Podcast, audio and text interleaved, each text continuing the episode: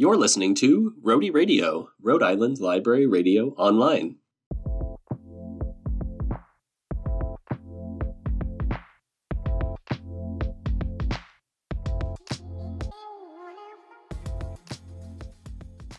Hey there, I'm your host, Dave Bartos, Coordinator of Adult Services at the Cranston Public Library.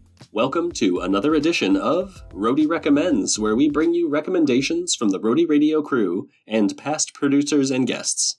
In Rhody Recommends, we tell you what we're reading, watching, and listening to. Everything you hear about in this segment is available at your local library or freely available online. Check the show notes for links and visit your local library to borrow a copy. So, if you haven't already heard, this weekend the public libraries in Rhode Island are migrating to a new catalog system. So, to celebrate our books taking flight to novel roosts, I'm keeping to the theme for the birds. I'm a self described medium birdwatching guy. I've got bird feeders up in the backyard. I'll stop to admire any flutter of wings, and I have been known to be late because the northern flicker is at the suet and I need to watch him for just a little bit longer. With that in mind, here is a flock of recommendations to bring appreciation to our fine feathered friends. What am I reading? So, every birder worth their beak knows you've got your Sibleys and your Audubon field guides, so I wanted to highlight a pair of offbeat birding guides. The first is A Field Guide to Dumb Birds of North America by Matt Kracht. This hilariously absurd take on birdwatching features 50 birds grouped in categories like backyard owls, murder birds, floaters, sandbirds, and dorklegs, and f***ers. A full color ink drawing accompanies each bird's humorous description.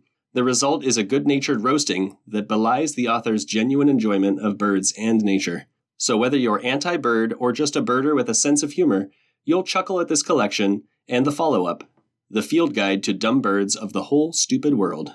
If birdwatching in the concrete jungle is more your speed, be sure to bring along a pocket guide to pigeon watching Getting to Know the World's Most Misunderstood Bird by Rosemary Mosco.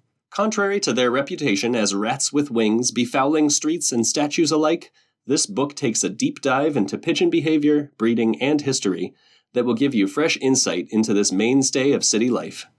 Mosco is a celebrated cartoonist and has filled this book with beautiful illustrations, and I have enjoyed the opportunity to slow down and really focus on something that is usually invisible to me as I go about my day. What am I watching? In a comedy ensemble team up for the ages, Jack Black, Owen Wilson, and Steve Martin star in The Big Year, based on the nonfiction book by Mark Obmascik. The movie follows these three as amateur birders trying to identify the greatest number of birds in a single year to have a big year. I really enjoyed the antics that they got into in the world of competitive birdwatching, but the most memorable part of this movie for me is the timekeeping narrative device used throughout of a single ruby throated hummingbird dramatizing their journey from Mexico across the Gulf to the United States for the summer. I always think about these scenes as I am awaiting the return of the hummingbirds in late April. This light-hearted comedy is a fun way to spend an evening watching goofballs try to one up each other to see more birds. What am I listening to? It's late spring, so I am listening to bird songs.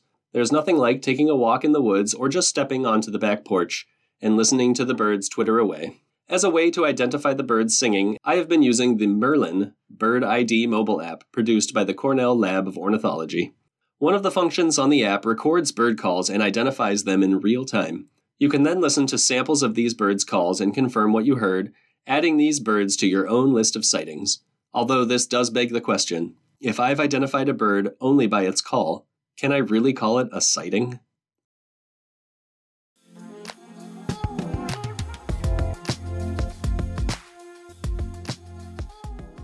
As a reminder from your local public libraries, we are changing our cataloging systems this weekend.